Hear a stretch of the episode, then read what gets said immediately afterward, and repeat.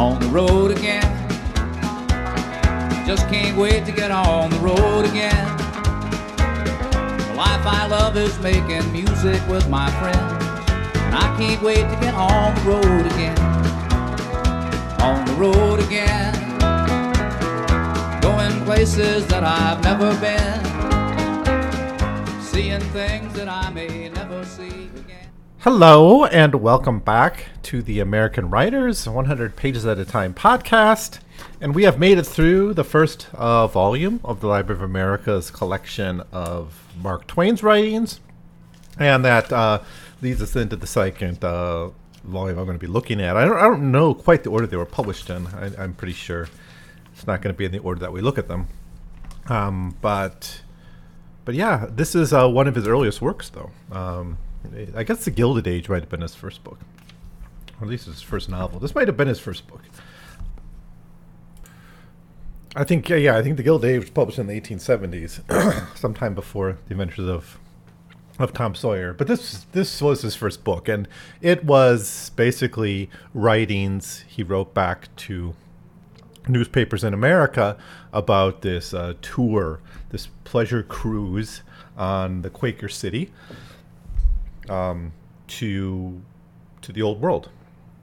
Um, so it's it's really going to be about that encounter between the old world and the new world and the perceptions of both sides. And while it's while it does that, um, it's going to be lambasting kind of American perceptions about what Europe and what the old world is, and it's going to uh, especially be critical of kind of a fascination or of inflating of the value of um, of those cultures. It's also uh, going to be very critical of the experience of tourism itself, um, and that's so common now. Uh, when Mark Twain was writing this, it, it had just sort of started, but now tourism is such a big industry for almost all countries, a big part of their economy, and there's a lot of money and effort put into drawing in tourists. And the question is like, to what degree are those experiences like real?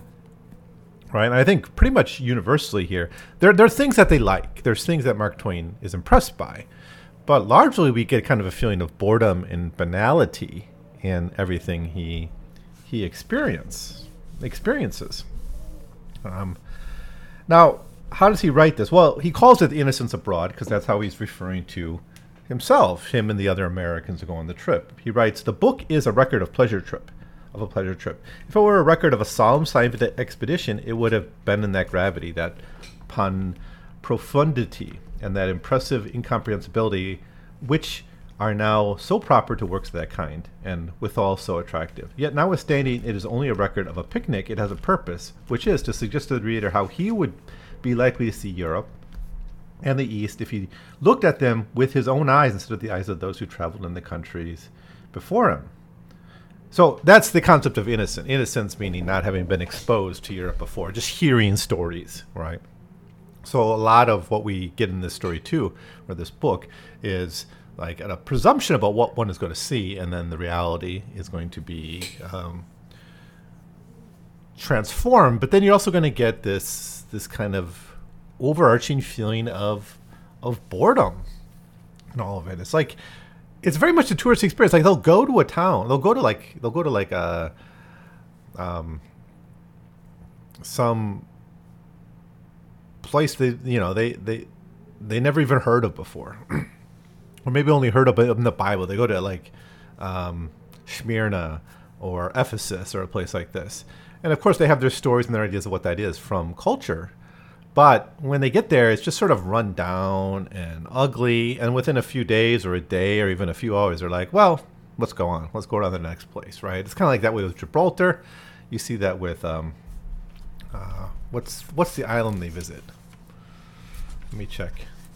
It's like the Azores or Madeira or something. Yeah, I, th- I think it's the Azores. It's one of those Portuguese islands. Now, of course, that is the setup for the whole Atlantic world. It's the fundamental of those islands, the bringing of sugar cultivation, bringing in labor, settling them. They become spring points for exploration farther abroad, like the Canary Islands were for Spain. So, in some ways, it's the foundation of of modern America.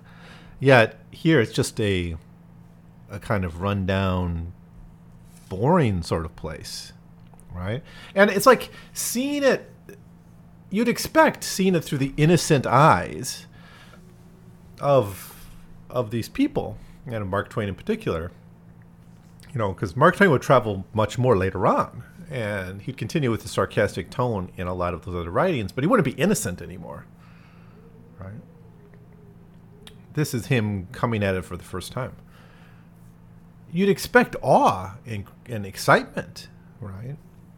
But no, it's not that. And why why I find this interesting is this is how I feel about travel, to be honest. This is why I don't travel that much. I live abroad. I don't live in the country of my birth. But even here, you know, I meet other Westerners through work or whatever, and they're like fascinated with that Taiwan. They love everything about Taiwan. And I just find it kind of blah right? Like I don't think there's that much to see. There's kind of a boredom. I, I kind of have that same boredom about it. Um, now it doesn't mean I couldn't potentially be excited about a place, but but when you're in cities, it just is like the same everywhere. There's that sameness across the world. Now that's not the case with Mark Twain's voyages. There's a difference, but everything is contrived I think that's the word I'm looking for. Everything is contrived in this book. Every visit, every experience, especially when they get to Europe, especially get to the places that have a lot more tourist traffic. Of course, this is kind of a route that they go on. So the route basically is they go uh, to Gibraltar, Azores and Gibraltar, and then through France. They kind of go from Spain to, or they go to Tangiers. They go to North Africa for like a day then they go up through France and see like Notre Dame and, and Paris and, and maybe Marseille. They see the sights. They see where you're supposed to go. That's the point, right? They don't like spend a week or a month with the French peasant girls right, in the rural areas. They go where you're supposed to go. See what you're supposed to see. Then, anyways, they go down to Italy and they see like, of course, where do they go? They go to Florence and they go to Rome. They go to Naples. They go to like the Renaissance sites and they see the Renaissance art and and then they go like to Greece, and then they spend like a few days in like in Yalta, um, and like Sevastopol, and then down to Turkey for uh, you know to be in Ephesus, which is of course very famous in in Greece. Then to the Middle East, to the Holy Land, and eventually to like Egypt, and then and then that kind of finishes their route. So it's obviously this is something that only the elite at this point could do. There, there weren't budget tickets for this kind of thing. First, you're away from work for pretty much an unknown period of time because there's not like firm dates on all this stuff, and they kind of play it by ear a little bit. Um, there's there's that. It's clearly very expensive. I think it was like a thousand dollars was the was the, the, was the down payment or, or the cost of the ticket or whatever. And then there's all the expenses that you accrue over the trip for every stop right? You need to buy something your meals your little crap your souvenir crap that you buy to show off to the people back home. So that's kind of what we get here. I'm going to spend five episodes uh, talking about this. So i'm going to be, probably be repeating myself a little bit about this because it is a lengthy work but um, there's good stuff here. Really, it is uh, really a, kind of an important book that I urge you to uh, to read if you haven't already read it. Now, when we're done with Innocents Abroad, we're going to look at Roughing It, which is sometimes called Innocents at Home, which was written like three years later and covers really the Civil War years of Mark Twain when he went west. Um, so uh, it's essentially a travelogue of this tourist voyage he went in in 1867. So it's very, very early in his career. Remember, as a young man, he fought in the Civil War for like two days. Then he went west. And then, of course, that's all recounted in Roughing It. Maybe I should have done that first. I don't know, but just, I just opened it and started going at it. Um, so this was actually the first American cruise ship to visit Europe and the Holy Land in this way. Um, so it's historically significant. Now, over the course of several months, as I said, it visited North Africa, France, Italy, Russia, various parts of the Ottoman Empire, especially the Levant and Egypt. Um, and there's a few groups here. There's a few groups on the trip. One of the tourists Mark Twain was one of the tourists, and they were mostly upper class. Now, the cost, $1,250 plus expenses, would have made this trip really unreachable for most Americans. And that's by design, obviously. You know, it's that's why you write books like this. Um, you know, why travel logs and travel literature were so popular. When I started studying Chinese history in the 19th century, I was just amazed at how many missionary accounts there were of China, and they all were kind of bad. They were mostly not that good. There's a few more interesting points of view, but it was kind of roughly the same crap. And they just, but it's like everyone who went to China wrote a book, it seems, and wrote about it. Maybe not sailors, but I'll get to that in a little bit. But um, now for Twain, his fee was covered by the newspaper he was working for, and there was a hope there that the articles would would catch a subscription base, be attractive, and he was hoping to like basically profit by publishing the letters and the observations. Um, now, the biggest group here, I guess they're sort of tourists too. Um, I would put them in the same group as tourists, and they were Christians. So the biggest group were Christians, eager to visit the Holy Land uh, and other religious sites, such as those in Italy.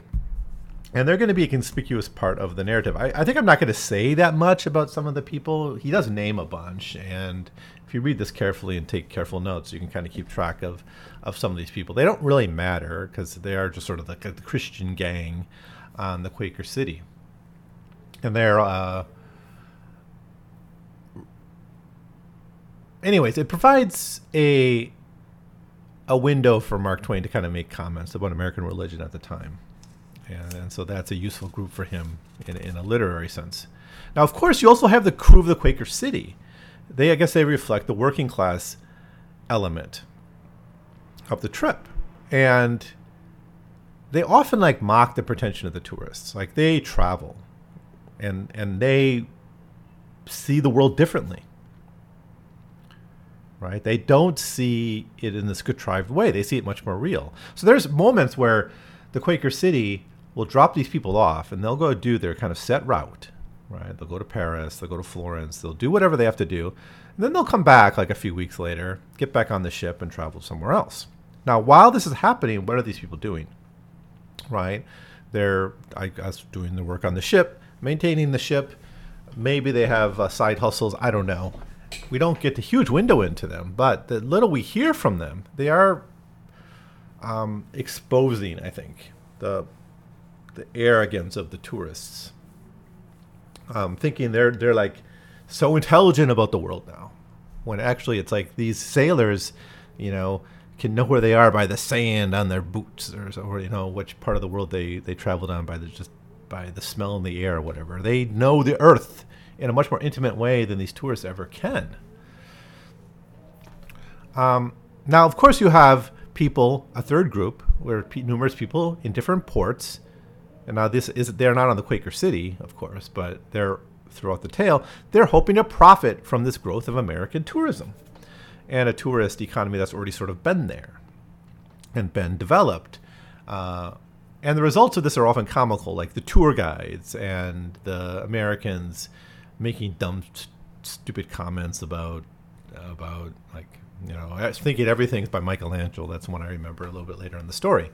Um, they're trying to sell stuff. They're trying to sell services, um, and it's it's real. A lot of the humor of the story, story of, of this travel log, comes from these relationships between the tourists and these Europeans or Middle Easterners who who find this as an exploitable, profitable industry for them. Right? There's all these people that kind of graft around tourism. Right? We still see this today right? Not just like businesses and travel agents and things like that, but you know, scammers and con artists and beggars and anyone else who can find a window into getting a bit of that tourism dollar. Um, so, as I said, this was mostly a collection of his of his letters that he wrote back to newspapers in, um, and the book was then published in 1869. So most of the stuff had been published before, in some form. Uh, but later on was put together as this book, and most people obviously will read this book. They won't go through those old n- newspapers. Um, also some public comments he made, speeches and stuff he gave about the about the, about the trip. So it's a historically significant trip, and it's really significant for really launching Mark Twain's career. Um, and you know we can kind of break it up into two parts. The first half or so roughly corresponds with the European part of the voyage, and the second half deals with the Ottoman Empire, Russia, the Levant, and all that. Um, but I'm gonna I'm gonna do this. I'm gonna stick to my 100 pages approach as always, and um, let's see what we have here. Now, tourism is kind of a vulgar business. Um, you know, I don't travel. I, I do kind of get that feeling it's kind of all a scam, and you're not seeing stuff authentically. The way you want to see something authentic, I suppose, is like live there. Right? Buy a one way ticket, go around, try to find a job, you know, go to the local pubs, meet the people, go on dates. I don't know. But something like that actually experience it. It's not you're not gonna experience it at the beach or or going to the Eiffel Tower. And and I'm the kind of person who doesn't feel seeing the Eiffel Tower is that important. I guess I see pictures of it, and I can take a picture of it. The experience of seeing it in person will be passing. The picture will stick, but that's not better than the pictures I can see in the book in a book. Um, now, Twain does seem to believe that travel can shatter prejudices, expose truths, break down myths, provide an education. Um, but I don't know if that's what tourism really is. And I, and I think really under the surface of this book is a deep cynicism about this whole experience. And it, it and I don't know if much changed since the 1860s. You travel to a predetermined place Maybe you buy a guidebook that tells you this is where you should go. Or but guidebooks today will even say these are the hotels you should stay at. This is the restaurant you should eat at because it's the best place to get you know whatever snails in Paris. Or you follow what a travel company has kind of laid out for you. Um, and the sites you see are those that are deemed important by others, by culture. And of course, these locations then get overrun with vendors. Tourists take photos, which creates a false memory. Right? I guess the proof of this is if I look at pictures of, of trips I took on and I see I'm smiling, I'm like, oh, I must have been having a good time. But I don't remember what I was doing that day when I took that picture. maybe I was miserable. You know, maybe I was having a really bad day. I was really sad. I was upset about something. But the picture says I was smiling. So we, we, we create a false memory. Um, anyways. Um, now, one thing is going on here too is like the breaking down of the mythology about Europe. This, and I think this is still an issue today, where people kind of have a feeling that Europe is cultured and sophisticated and progressive. Even people on the left will say, "Oh, we want to be more like Denmark or Sweden, those countries." They become a model for for what America isn't. America then becomes kind of fake and com- and commercial and uh, it's it's it's young. I guess that's what it comes down to. It's juvenile compared to the age and maturity of Europe. And in Taiwan, you get the sense too when you talk to people that there's this feeling that, well, certain, well, in China, I should say, when I lived in China, whenever I said I'm from America, people would always say, well, America only has 200 years of history. We have 5,000 years of history. Both of those statements are just wrong. America has 5,000 years of history if you want to go back that far, right? To the Neolithic transition or whatever there've been people living in the Americas for that long. And if you flip the coin, like 5,000 years ago, that's where China was, the Neolithic. Those are mythical dynasties that go back that far. The real first historical dynasty, the Shang, is only only goes back like 3,500 years or so, I want to say. But anyways, that's besides the point. There's this idea that the old world is old and the new world is new. And so there's something we can learn from the old world. Going back to our roots, um, But throughout this, we get this kind of Twain observing the social inequality of industrializing Europe. Places being left behind, places not keeping up with the modern world, places that may have been great in the past. Ephesus is a good example of this, the discussion he has of that later in the book. But it's, you know, it's full of just garbage. Uh, he writes this about Versailles. Um, the, the palace people go to to witness the grandeur of monarchical France. It's a great example of the kind of place you must go to in France. And he writes, all through this Faubourg Street, Antoine, misery, poverty, vice, and crime go hand in hand. And the evidence of it stare one in the face from every side. Here the people live who begin the revolutions. Whenever there's anything of that kind to be done, they're always ready. Um, now, Twain sees these marginalized figures as historical actors making revolution, um, but his main purpose as a tourist is to visit dead places. He's not interested primarily in in the living places.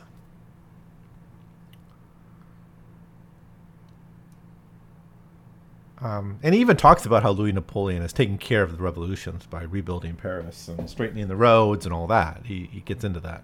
I always thought that was a later historical interpretation of that, but Mark Mark Twain was talking about it at the time, so it must have been in the newspapers at the time as really a justification for the rebuilding of Paris is to make it impossible for those that rabble to build their barricades anymore, right? We're going to have the t- big boulevards that you can't barricade, or if they do, you can just put a cannon there and blow them, you know, blow up the barricades. You can't have the twisty, narrow Parisian streets that can be um, barricaded off and, and be the, the site of a revolution. Um, now, Twain is very interested throughout the book in the re- relationship to the past. Um, so now that's never accurate. It's always based on myth or the Bible or stories or really vulgar knowledge. I think a good example of this is the Michelangelo thing, where there's it's kind of a running joke where eh, they're just going around Florence and Rome and asking the tour guide, "Is that by Michelangelo? Is that by Michelangelo?" Because that's all they know, right? They have this they they ha- they have a sense of the past, but it's it's really ignorant. It's like it's like a, a grade schooler's understanding of of the period. Um, so he has these wonderful sketches po- poking fun at how places such as like the Leaning Tower of Pisa or the Colosseum are presented. Um, you know, and he, sometimes he tries to convert these into an Americanisms, like he he tries to write a handbill for the Roman Colosseum. Really, writing it as an American would write, advertise for it. But I'm saying this is fake too. This relationship with the past. You're not. They're not witnessing the past. They're witnessing, like the ruins and their own kind of corrupted mentality of what that past should be and is. And of course, the people who would profit from the tourism have no problem just sustaining that, right? And and because it's good for them, and they don't they don't care about the past that much either. So, anyways, let's go through the chapters really quick uh, of what we get. So starts out he's just the first chapter is just about the discussion of the excursion, the purchasing of the ticket, and all that, and his desire to go, and um, how he must go. Um, then we he jumps right into it with the um, with the assembling of the tourism, the tourists in chapter two, seeing their their home, seeing where they're going to be staying on the on the Quaker City, um, and then um, they spend time at sea, becoming domesticated, getting used to to travel. And that so that's the first four chapters are basically maybe the first five chapters are basically about life at the sea, right? Life uh, as a traveler at, at the sea. Um, and this is actually some of the closest windows we get into maybe um, some of these other tourists, maybe a bit about the sailors and the captains and the seamen who are um, there as well. And what do they do? Well, they smoke and they dance and they play billiards and play cards, um, play various games. They play charades. They do a mock trial. All that. They talk about Christianity because again, most of the tourists are Christian. So that's all the kind of the stuff they do. And then in chapter five, they arrive at the Azores, and this is our first really encounter with the old world such as it were. Even though its distinction as the Old World is, is a bit dubious because it's really a product of modern Portugal's expansion into the Atlantic. I think it was an uninhabited island before the Portuguese came and brought in Portuguese, excuse me, and African labor, made it a sugar colony. And what we have here is a impoverished small community of people who are sort of being left behind by history. They once had their place in history, but now they're they're really sort of abandoned. Here's how he writes about them. He writes, The community is eminently Portuguese. That is to say, it is slow, poor, shiftless, sleepy, and lazy. There's a civil government appointed by the King of Portugal, and also a military governor, who can assume supreme control and suspend the civil government at its pleasure. The island contains a population of about 200,000, almost entirely Portuguese. Everything is statted and settled, for the country was 100 years old when Columbus discovered America. The principal crop is corn, and they raise it and grind it just as their great great great grandfathers did. They plow with a board slightly shod with iron. Their trifling little harrows are drawn by men and women. Small windmills grind the corn, ten bushels a day, and there's one assistant superintendent to feed the mill, and a general superintendent to stand by and keep him from going to sleep. End quote. So, um, a poor place. Now, who's in charge here? Well, it seems the Jesuits are the most powerful group here, and the chapel is is a centerpiece of, of the of the village. So essentially, what we're told is, even though this is an entirely new place, you know, it's totally different from anything that Mark Twain and these tourists had experienced in America, right? With its like the strong Jesuit culture, the Portuguese culture, the the, the agricultural system, the ecology. It's all different, but it's just kind of there's not much to say about it. Ultimately, um, the I mean, there's little things that impress him. Like he talks about the the roads being imp- impressive there, the roads that were built a long time ago and still sustained. But by and large, it's it's just all forgettable. And when you read this book, it sort of becomes that way. These little windows into into the old world become sort of forgettable. They become they become the snapshots of of life. They, they become like little photographs. Each each article he writes is like a little photograph he, he took in front of some site. And so they spend one chapter there, and then they go to Gibraltar. So we see the pattern here. Is it's uh, you experience it, you smell the air, you look at the people, and then you move on. And so they go on to Gibraltar. And there, of course, the Rock of Gibraltar is a really impressive thing to see. Uh, but we already get our first taste of just the banality and artificiality, the, the contrivedness of tourist experiences, and that's with the Queen's Chair story. So he keeps hearing the same story about the name of um, uh, of a hill in Gibraltar. So here's the story. I'll read it, but it gets get repeated. Now maybe he's exaggerating because it's funny when he does this, but I reckon it's somewhat true that everyone sort of just has the same story about the Queen's chair and thinks the tourists want to hear it. So the story is this: that hill yonder is called the Queen's chair. It is because one of the queens of Spain placed her chair there when the French and Spanish troops were besieging Gibraltar, and she would never move from that spot till the English flag was lowered from the fortresses. If the English hadn't been gallant enough to lower the flag for a few hours one day, she'd have had to break her oath or die up there. So that's the story. It's not a bad story. It's probably, um, it's probably not true. It's, um, it's probably just uh, something that gets passed along. But it's like everyone knows it and it's like that's the story you tell people about this hill, the Queen's Hill. It's just a part of a. It's a cliche, totally detached from the real past. And then their next stop is going to be Tangiers, so they cross over for a day to the ancient city of Tangiers in Morocco. Now here, oh, now we're going to get something really different, right? Um, and we do. We we we get a where people look different, they dress different, and and Twain is is into that. He as always he kind of goes back and imagines the past and talks about the Canaanites and the Phoenicians and all these. But definitely, there's something uh, different here. Um, and he talks about the political system a little bit too of of Morocco, which is he calls it the Emperor of Morocco. I think this was still nominally part of the Ottoman Empire, but there were like there was pashas and stuff that broke away from the Ottoman Empire by this point. Basically, it was probably an independent territory uh, by this point. Um, but um, but like before, we get this this kind of profound like poverty, this this feeling that this place is being left behind too. That it's somewhere between its glorious past and and the modern world that hasn't yet come here yet. It's just it's just and then it becomes when you when you think about it that way, it just becomes sort of dull and gross. Um, so he talks about how poor these people are. Um, he says many of them have to rake and scrape. He's talking about pilgrims, I think. Yeah, pilgrims going to Mecca, raising money to try to go to Mecca. Says many of them have to rake and scrape a long time to gather together the ten dollars their steamer passage costs, and when one of them gets back, he's bankrupt forever.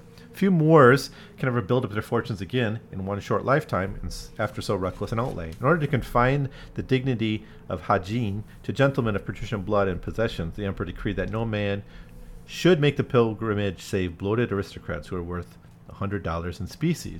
But behold how inequity can circumvent the law. For a consideration, the Jewish money changer lends the pilgrim one hundred dollars, long enough for him to swear himself through, and then receives it back before the ship sails out of the harbor. End quote. So, you know, people desire to do this for religious reasons to go on the Hajj. It's important. And then they come back, they become kind of elevated. I think most Muslims don't do this. I, I don't know what the statistics are today, but certainly at the time, it wasn't most Muslims went on the Hajj. It would have been outside their budget. But, you know, there's people willing to lend the money to do it. But it's kind of a reflection of tourism, too. It's like the privilege can go on this trip that they're going on right? So it's the elite looking at the world through kind of a narrow window. That's that's how I sort of see this book. Now he's often saying stuff like this, and I'll just read this. This is in chapter nine, I guess, at the end of the visit in Tangiers, and it, it happens so often. It's almost like a running um, joke, but I, I think it's reflecting just the experience that I'm trying to grasp here. He says, "I'm glad to have seen Tangier, the second oldest town in the world." but I'm ready to bid it goodbye, I believe. And that's it. It's just a matter of fact. Say, oh, that was interesting, but yeah, I don't really want to see. He even like makes fun of uh, staying there a long time, saying like if the government wants to punish someone, they make them like counselor general to to Tangiers or something because it's such a horrible place to be. So I'm, I'm going to wrap it up pretty soon. Um, so after Tangiers, they go back to Gibraltar, and then they, they get on the steamship again, and they go to Marseille, and this begins the French leg of their expedition, which I'll, I'll, I'll talk about next time. That'll be my focus next time. But it's uh, um, it's thematically very similar, but we're in a very different place. We're we're in a place where they're supposed to see wealth and progress and the grandeur of of the old world, and we'll see what they what they actually see. So, anyways, um, let me know what you think of any of this. Uh, let me know uh, what your experience in reading Innocents Abroad was, if you've read it. Um, I'd really be interested in your opinions. Um, and, you know, take me to task about tourism. I don't know. Some people seem to like it, and there's nothing wrong with that. It's just not really my cup of tea, and I, I kind of sympathize sometimes for Mark Twain and the the boredom he seems to feel at everything around him. But anyways, let me know what you think about any of this, and I will see you next time. Just can't wait to get on the road again. The life I love is making music with my and I can't wait to get on the road again.